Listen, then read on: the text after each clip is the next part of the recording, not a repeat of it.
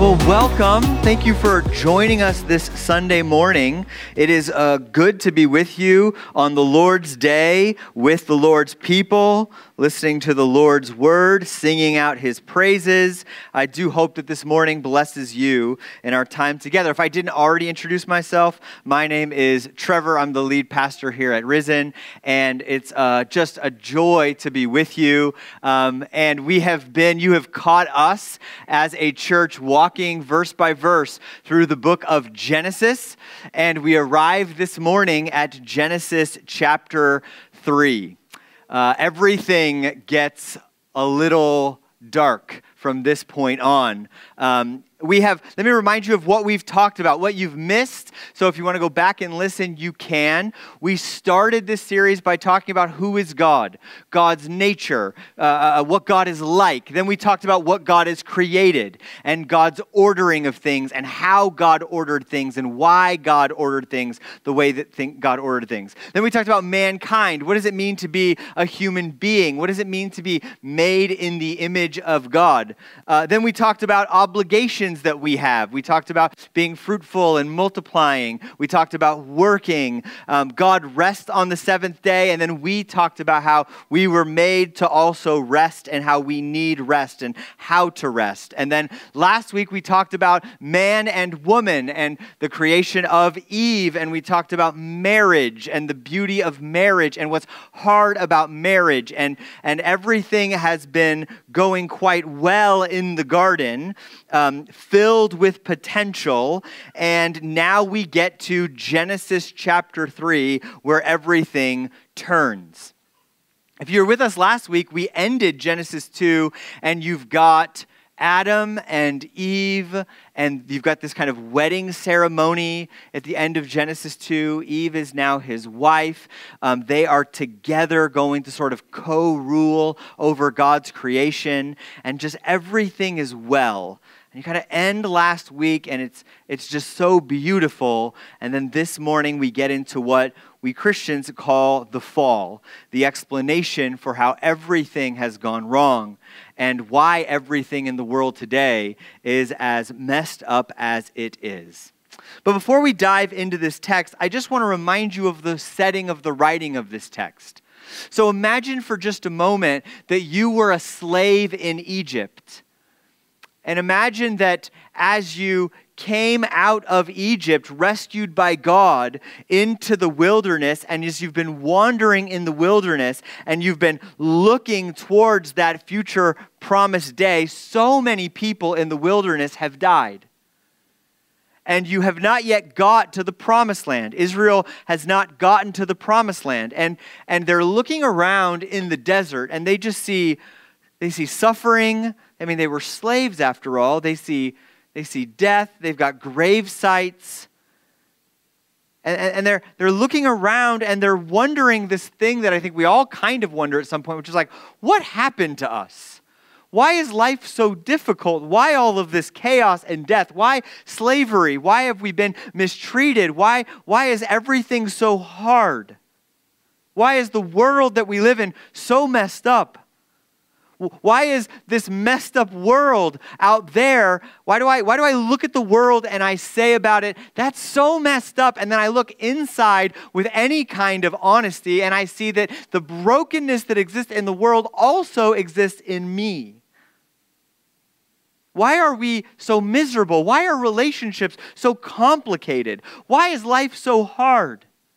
Why all the suffering? Why the disease? Why the pain? Why all this death?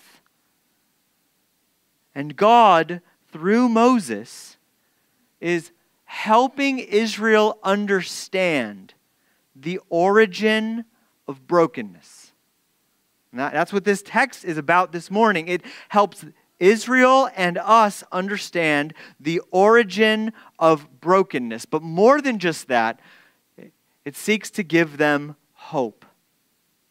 And so, with that, I want you to hear these words as God articulating through Moses to Israel and to you and to me how we got here, how we got from the beauty and majesty of God in Genesis 1, the creation of God, the provision of God, the abundance of God, the potential of this garden, male and female, the harmony with God, to the world we live in today. So if you have a Bible, I'd invite you to open up in front of you to Genesis chapter 3. Not too difficult to find. Start at the beginning and just turn a few pages, and you'll get to Genesis 3, and I'll read the whole text this morning Genesis 3, verses 1 through 13. We'll talk about the fall this week, and then next week we'll talk about more of the consequences of the fall. So this is the fall, Genesis 3, 1 through 13. Now the serpent was more crafty than any other beast of the field that the Lord God had made. He said to the woman, Did God actually say, You shall not eat of any tree in the garden? And the woman said to the serpent, We may eat of the fruit of the trees in the garden, but God said, You shall not eat of the fruit of the tree that is in the midst of the garden neither shall you touch it, lest you die. For God knows that when you, I'm sorry, verse 4. But the serpent said to the woman, You will not surely die. For God knows that when you eat of it, your eyes will be opened, and you will be like God, knowing good and evil. So when the woman saw that the tree was good for food, that it was a delight to the eyes, and that the tree was to be desired to make one wise. She took of its fruit and ate. And she also gave some to her husband who was with her, and he ate. And then the eyes of both were opened, and they knew that they were naked and they sewed fig leaves together and made themselves loincloths. And they heard the sound of the Lord God walking in the garden in the cool of the day, and the man and his wife hid themselves from the presence of the Lord God coming among the trees of the garden. But the Lord God called to the man and said to him, Where are you? And he said, I heard the sound of you in the garden, and I was afraid because I was naked and I hid myself. He said, Who told you you were naked? Have you eaten of the tree of which I commanded you not to eat? And the man said, The woman who you gave to be with me, she gave me the fruit of the tree and I ate. Then the Lord God said to the woman, What is this that you have done? And the woman said, The serpent deceived me, and I ate. These are the first 13 verses that mark the saddest chapter in all of the Bible. And this is our outline this morning. First, I want to talk about temptation, and then we'll talk about rebellion, and then I hope you'll see in the text confrontation. So, temptation, rebellion, and then confrontation. We'll begin with temptation. When Genesis 3 opens, you get the introductory line of Genesis 3. Now, the serpent was more crafty. When Hebrew writers add a, a character description, it's important. And so it jumps right off of the page. This creature is crafty. There's an ominous tone that exists over the text. Whatever is about to happen with this crafty creature, we ought not take this whatever this crafty creature does, we ought not receive it um, uh, uh, uh as trustworthy or as reliable. But Moses does want you to know that the serpent that is in the garden with Adam and with Eve is an, a creature that has been created by God, right? That the serpent was more crafty than any other beast of the field that the Lord God had made. So, lest you come to the conclusion too quickly that there are two equal powers in the universe, God and the serpent, that is not true. Moses wants you to know, God wants you to know, it is not God and on equal footing is the serpent. Rather, it is God who reigns supreme over everything, and the serpent is merely seeking to upend what God has made good. This serpent does something that is surprising. Surprising to Adam and Eve, surprising to us. Namely, the serpent speaks. Not necessarily because there was a time when snakes could talk, but rather this serpent is being used by some other sort of being. And what does this serpent say? The serpent says to the woman, Did God actually say? If you're in Genesis 3, I just want you to see something. The Genesis 3 verse 1 says that the Lord God had made. The Lord is the word Yahweh. Anytime you see capital L, capital O, capital R, capital D, that's the that's God's proper named Yahweh, and then the word God is the word Elohim. So you see in Genesis 3 that, that Yahweh Elohim, the Lord God. But here comes the serpent, and the serpent does not use the God's name Yahweh. The, the serpent does not use God's name. The serpent is more removed, sort of distant, and just uses Elohim. Did Elohim actually say, the first move in temptation, the first move in the destruction of humanity is to get Adam and Eve, or Eve in this particular case, to question if God's word is trustworthy. That's the first thing right out of the gate. Did God actually say? We know by reading the whole scriptures that the devil is the father of lies. Jesus says that in John chapter 8. But the serpent here is not Satan in the sense that um, it's not just that the serpent is Satan, but rather that Satan, the devil, the father of lies, is using the serpent to undo and undermine what God has made and created good. In the book of Revelation, John the Seer talks about the great dragon being thrown down, the ancient serpent who's called the devil and Satan, the deceiver of the whole world. And I want you to see with great clarity what it is that the serpent, that Satan does to Eve. It's so important. Look at, look at this. These are the two comparisons, they're so key. Genesis 2 16 and 17. This is the command that God gives to Adam. The Lord God commanded the man, saying, What did God say? You may surely eat of every tree of the garden. But of the tree of the knowledge of good and evil you shall not eat, for in the day that you eat of it you shall surely die. I want to I emphasize that one section. You need to see it. God's provision, God's abundance, God's blessing, God's generosity. What does he say to Adam and Eve? You can eat of every tree. I got a ton of trees with a ton of fruit. You can eat of every tree, but this one.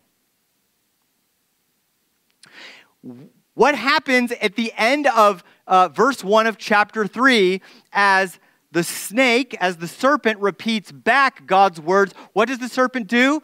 Did God actually say, You shall not eat of any tree in the garden? Do you see this? The, the command for God is about blessing, it's about abundance, it's about provision. You may eat of every, God says. And what does the serpent do? The serpent takes God's abundance, God's provision, and turns it into restriction. You shall not eat of any. No, no, God said I can eat of every. Did he say you can't eat of any? Every or any?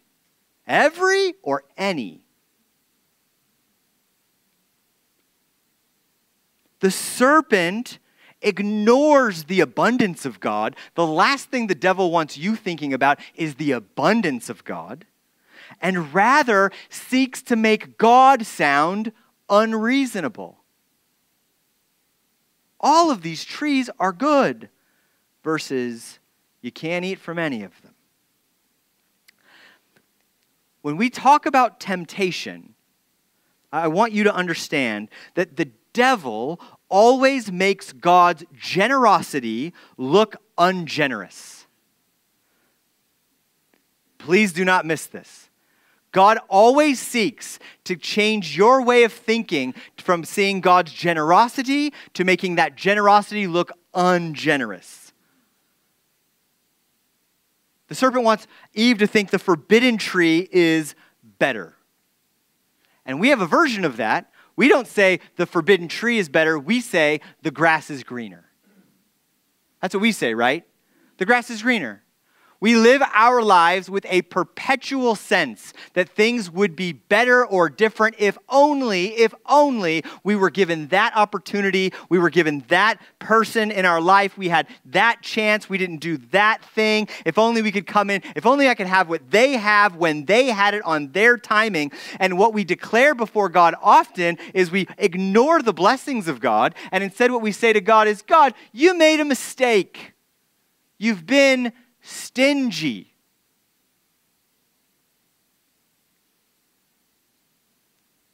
we live our lives thinking if my whole life would be better if that thing didn't happen to me. My whole life would be better if I had married that person and not this person. My whole life would be better if I was married. My whole life would be better if I was single. My whole life would be better if I had gotten a better grade on that test, which led to that college, which led to that career, which led to that amount of money, which led to that house, and then I'd have it all and everything would be great.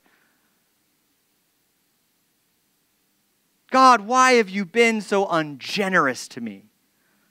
One of the great weapons that you have against temptation is in your life is gratitude. It's choosing to be the kind of person who stands in the face of all the things in your life that you maybe wish were different and chooses to see God's abundant provision where the devil wants you to only see his lack of generosity. But if you don't get that, if you miss that, you will succumb to temptation.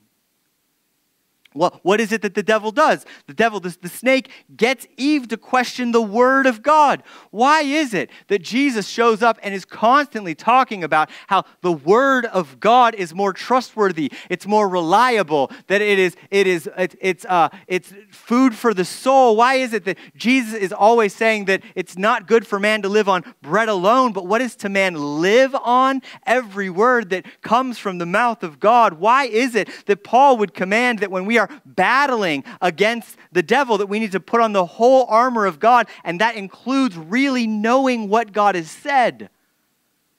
Why do we do that? Because one of the ways in which the devil seeks to undo who we are is by getting us to question the goodness and the word of God.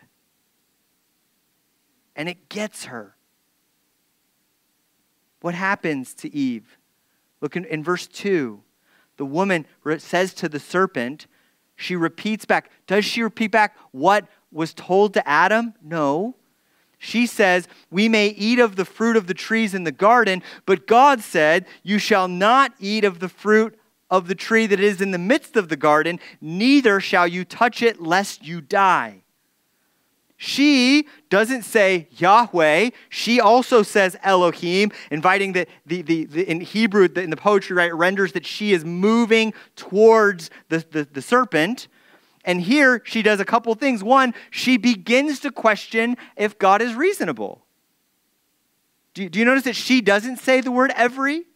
She does not, when repeating back to the serpent in verse 3, she does not say, No, no, no, no, no, no, no, no. God said we can eat from every, not that one, but every. She doesn't.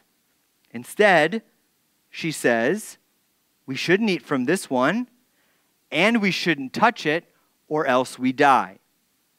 Now, that's nowhere found earlier in Genesis. This is an addition that Eve has added on. God has never said no, you can't even touch the tree, but that's sometimes what happens with temptation is that we when we fail to understand what God has actually said, we can make a mistake of subtracting from God's law and we can make a mistake by adding to it. I'm sure you have met some Christians with a Bible in their hand who seek to use that Bible to get you to do things that that Bible doesn't say. We love adding to God's law or subtracting from it, which is why it's so important for us to read it rightly and handle it rightly. And how does the serpent respond in verse 4? The serpent says to the woman, You will not surely die. The serpent calls God a liar. And then what does the serpent do? Verse 5 For God knows that when you eat of it, your eyes will be opened. Pay attention to that. Your eyes will be opened, and you'll be like God, knowing good from evil. The serpent tells Eve, God made you in his image, but he doesn't want you to be like him. He doesn't know. He doesn't have, he doesn't know what's good for you.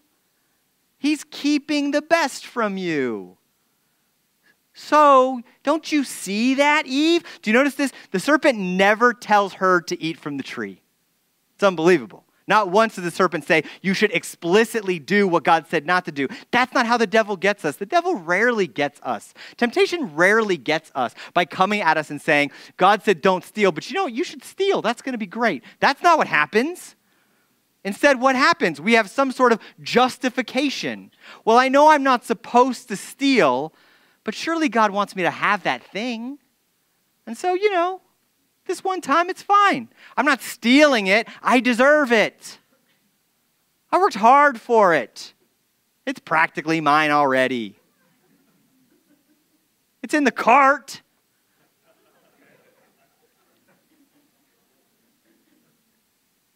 We justify our sin because we somehow conclude that God doesn't have what's best for us. And so the serpent says, He made you in His image, but He made you blind. Your eyes are closed, and what you need is for them to be open because He doesn't want you to be like Him.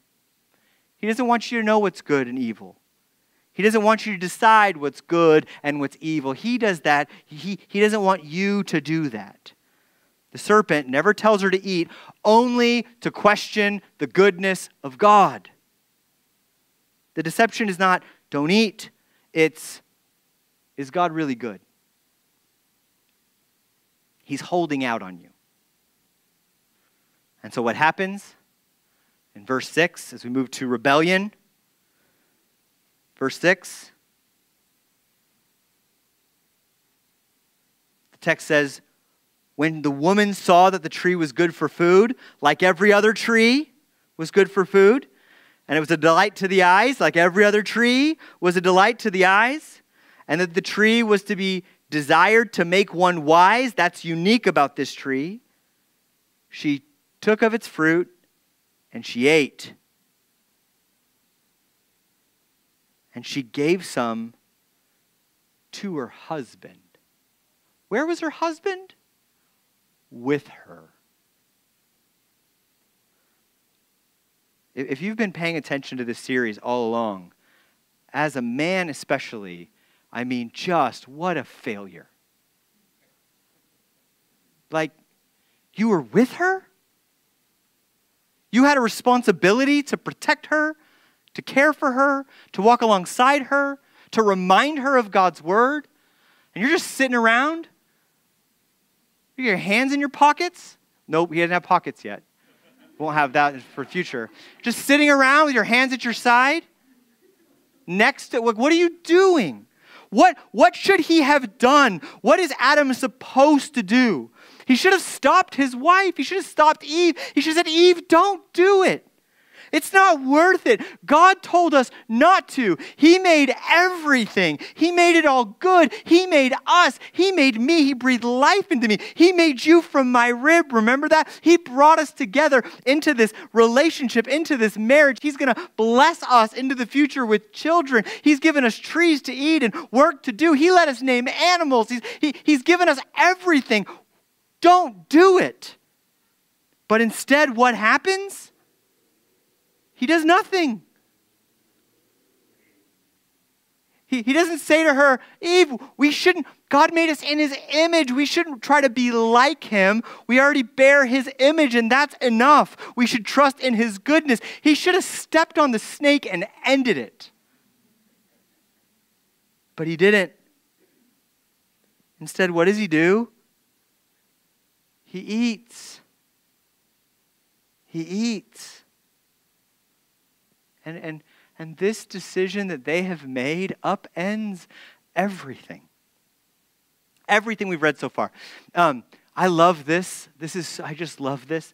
If you read Genesis um, 1 all the way through 3, you see that it, it starts with God, and then God creates, um, God creates man, and man over woman, and then the two of them over creation. That's sort of the order. And here in Genesis 3, what happens? Creation, namely the creature, the serpent, subverts woman, who, who subverts man, which will break their relationship with God. Like everything was ordered in a way. And what is chaos? Chaos is a complete upending of God's created order. And that's, that's what the devil seeks to do to take what God has made good and created good and ordered rightly and to reverse it and to upend it. And because of that, chaos. Because of this moment, everything is about to change. Verse 7 The eyes of both of them were open, and they, were knew, they knew they were naked, and so what did they do? They sewed fig leaves together and they made themselves loincloths. There's like this immediate change. First, their eyes are opened. Did the devil say that their eyes would be opened? Yes or no? Yes, the devil said that your eyes will be opened. He said, if you eat this, your eyes will be opened. I just want you to see this. This is important. The devil says, Your eyes will be opened, and when your eyes will be opened, it'll be great. Are their eyes opened? Is it great? No. The devil's not telling a whole truth, the devil is telling a half truth. And a half truth, this is not my quote, this is from J.I. Packer. A half truth masquerading as the whole truth becomes a complete untruth. When you take, oh, we tell only half the story, what does the devil do? The devil says, Your eyes will be open, it'll be good. Their eyes were opened, it was not good. Because rather than their, their, their eyes being opened and them becoming what they thought they might become by way of disobedience, instead, what happens is they see their own shame. Sin always, always over promises and under delivers. It'll taste good. It'll feel good. It'll be worth it all of these function as kind of half truths. Will it taste good? Well, it might taste good. Will it feel good? Well, it might feel good. Will it be worth it? Well, maybe in that moment. But that moment of pleasure will become a lifetime of pain. That taste will become an addiction. That secret that happened in silence, apart from everyone else knowing, will end up rotting you to your core creating distance from you and God. Your sin promises you the whole world, and it'll give it to you. It'll just cost you your soul in the process. Adam and Eve know that they're naked, so they cover up. You can see the sense of urgency. We messed up. Their innocence is gone, and shame for the first time, they have now experienced it. Why? Because they bought the lie that the sin would be worth it. I just wish, I wish that each one of us, and I pray this for myself. I've, um, I think I've said this recently. uh, people come to me. I, I, said this at our worship night. I've said, when people ask me how can they pray for me, one of the things I've been saying recently is pray that I would hate my sin. Because my worry is that um, if I'm not careful, my sin will go from something I hate to something I consider, from something I consider to something that I practice, from practice to something that I may delight in, and that I may justify. All the while forgetting and not seeing the ways that it is corrupting my heart and creating distance between me and the only one who has ever loved me unconditionally. And that's exactly what happens in verse 8 as we get to confrontation. They cover up. Verse 8 they heard the sound of the Lord God walking in the garden in the cool of the day. And the man and his wife, what do they do? They hid themselves from the presence of the Lord God among the trees in the garden. They are now hiding from God. Their sin has created separation. They are now hiding from God. Communion with God, the God of life, is now broken. And they've become now spiritually dead. Because rather than God being the source of life, they've decided they're going to do what they think is best. And verse 9 comes, and I just, verse 9 hits you just like a rock. But the Lord God called to the man and said to him, Where are you? Now, God knows where they are. They're naked, they're ashamed, they're covered, they're hiding. God knows where they are. He's not asking them this question because he doesn't know where they are. He's asking them this question because he wants them to realize that they are hiding from the source of life, that they are running from love incarnate, that they've turned on the God who made them, who provided for them. God asks, Where are you? Because God is gracious. And while they might be running from Him, He is still looking for them because God seeks the lost. One of the greatest lies I was told growing up in the church. I got this impression. I don't think anyone actually even said this, but I had this impression, which was this is how my relationship with God goes. It's like this I sin, I run from God, then it's my job to like get my act together so that I could humbly approach God and say sorry. And what I wish I had known when I was younger, and I hope you don't leave misunderstanding, is that when you sin and run from God, God pursues you. He looks for you. Some of you in this morning right now, you've run from God for a long time. He is after you, asking you the question, Where are you? He seeks the lost. And then in verse 10, you get Adam's response I heard the sound of you in the garden. I was afraid because I was naked and I hid myself. Notice God is specifically calling out to Adam because he has responsibility that he's failed at here. And what does Adam say? Adam says, Hey, I was afraid because I was naked. And God says in verse 11, Who told you you were naked? Have you eaten of the tree? Inviting Adam to confess his guilt. And what does Adam do? in verse 12? He says, The woman gave it to me. Not just the woman, what does he say? The woman whom you gave to be with me. It's her fault, and you know what? It's kind of yours too. That woman who I was like, bone of my bone, flesh of my flesh, she's woman, she's with me, she's by my side at the end of Genesis 2. Now he's like, You gave her to me. Instant blaming. He blames Eve instantly. And here you get the first marriage fight in the Bible and the source of every marriage fight in the Bible, which is what? It's your fault. Every time I do a wedding ceremony, I want to remind both people getting married that they are both more sinful than they could imagine, and that the person they're marrying is also going to be sinful, and that if they want to have a healthy marriage, they must always treat their own sin as the biggest problem in their marriage. Marriages begin to crumble and end as soon as one of you starts saying, You know what the real problem is here? You? Oh, me? No, no, no, I think it's you. And we're off and running. Sin wrecks our relationship with God. He blames Eve, it also wrecks our relationship with one another. And verse 13, then God turns to Eve and says, What have you done? And she says, The serpent deceived me and I ate. What does she do? She blames. She points the finger. This is not my responsibility. This was not my job. I, I, it's not my fault. I didn't do anything wrong.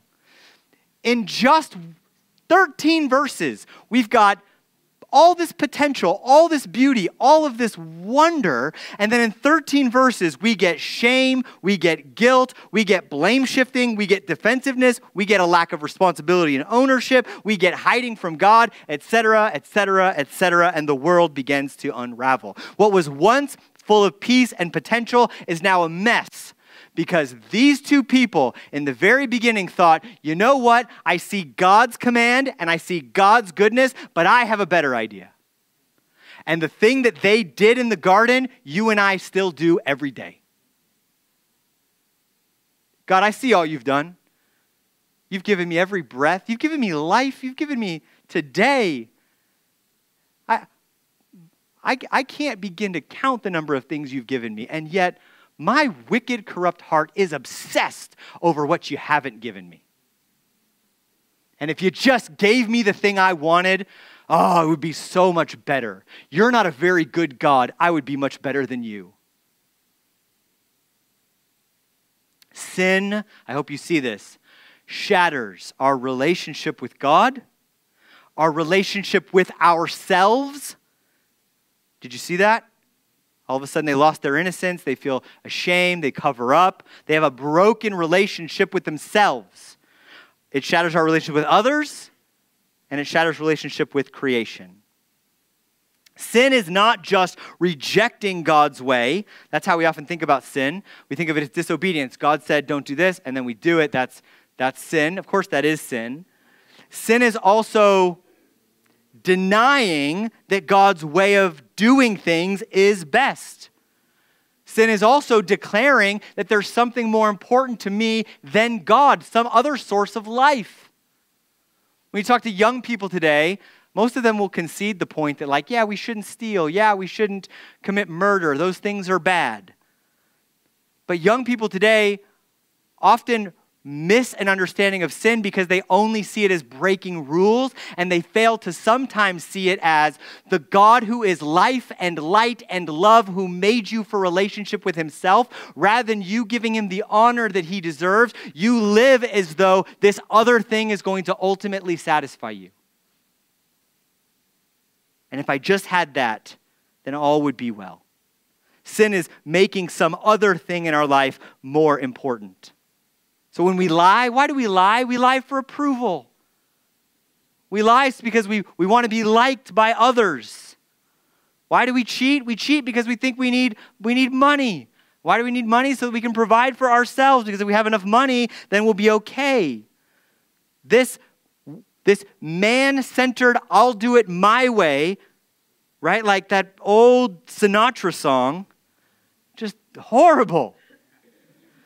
My way is what's wrong with the world. And that, and that it all begins when we start to question the goodness of God. Sinclair Ferguson, the theologian and preacher, tells a story of a kid who goes to a, a toy shop with his father. It's Christmas time, and the father brings his young son into the Christmas shop, and it's just like a wonderful old school Christmas shop. Remember those old Christmas shops that were like just filled with wonder and puzzles and amazement and toys and trinkets? It's buzzing. And the father brings his son at Christmas time and says to his son, Son, what do you think of all this? And the son just looks at it and goes, This is amazing. And then the father says, See that over there? And he looks at some sort of flying, cool spaceship and the son says, That's amazing. And the, and the dad goes, Would you like that? And the son goes, Oh man, that would be great. And then the, the father says, Oh, look at this. And it's this really cool puzzle with all these complex pieces. And it's sort of like 3D and it builds up.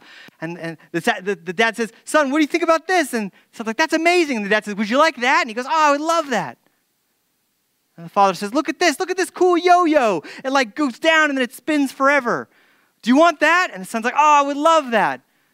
And the father takes the son aside and pulls him and sits down on one knee and says, Son, take a good look because I'm not giving you any of this.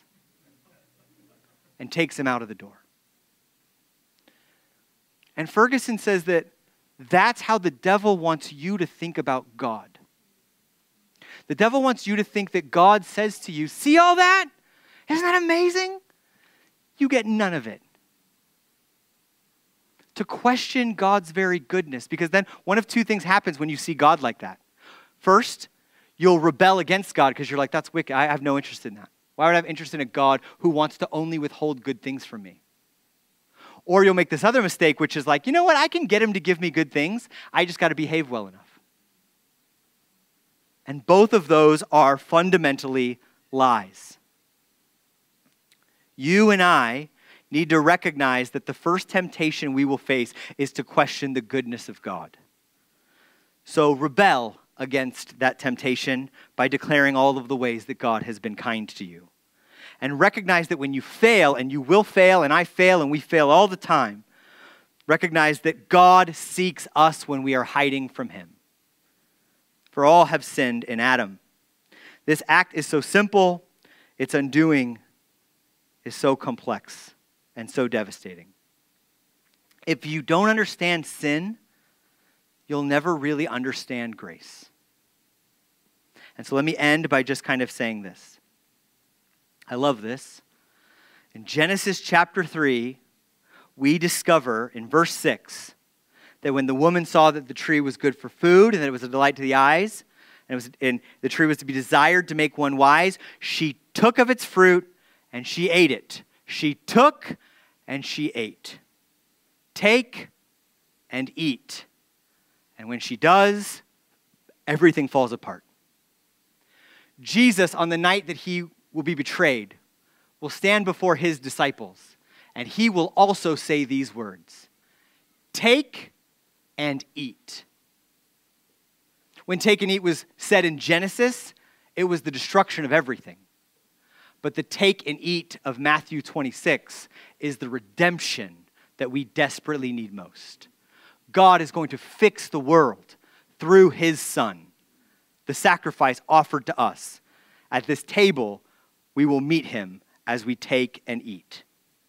So, this morning, if you are broken, if you are weary, if you are tired, if you are running from God, I want you to know that God is seeking you. I want you to know this morning that God is offering you forgiveness. He's offering you hope. He's offering you healing. He's offering you peace. He's offering you Himself.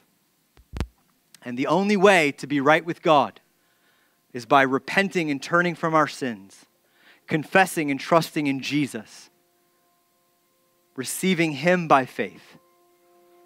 Every week we get together and we proclaim that we need the gospel, for everyone in here has sinned and all of us need the Lord. And I don't know where you stand with the Lord this morning, but I want you to know that this morning He offers Himself to you. See your sin with clarity. Turn from it, recognizing that it never satisfies the way it promises to. And then see Jesus on the cross. See Him dying to pay the penalty for your sin. See Him buried on that day. See Him raised up the third day See him with arms open wide, declaring to you and to me that no matter who you are, no matter what you've done, no matter where you're at in position to him, he says, Come to me. He is pursuing you this morning, and he offers himself to you. Will you receive him? Let's pray. Heavenly Father, I, ask that you protect us from the devil. protect us from the ways in which our minds so quickly start to focus on what we don't have rather than what we do have. The ways in which our thoughts are so quickly shifting from your provision, your abundance, your blessing, your goodness, the ways that you've saved us and rescued us and redeemed us and promised us and given us your spirit. Lord, you've given us more than more blessings than we can count, and yet so many of us live each day believing that you've met you've made a mistake and that you're holding out from us. You've given us all kinds of good gifts and, and, and you've given us none greater than yourself.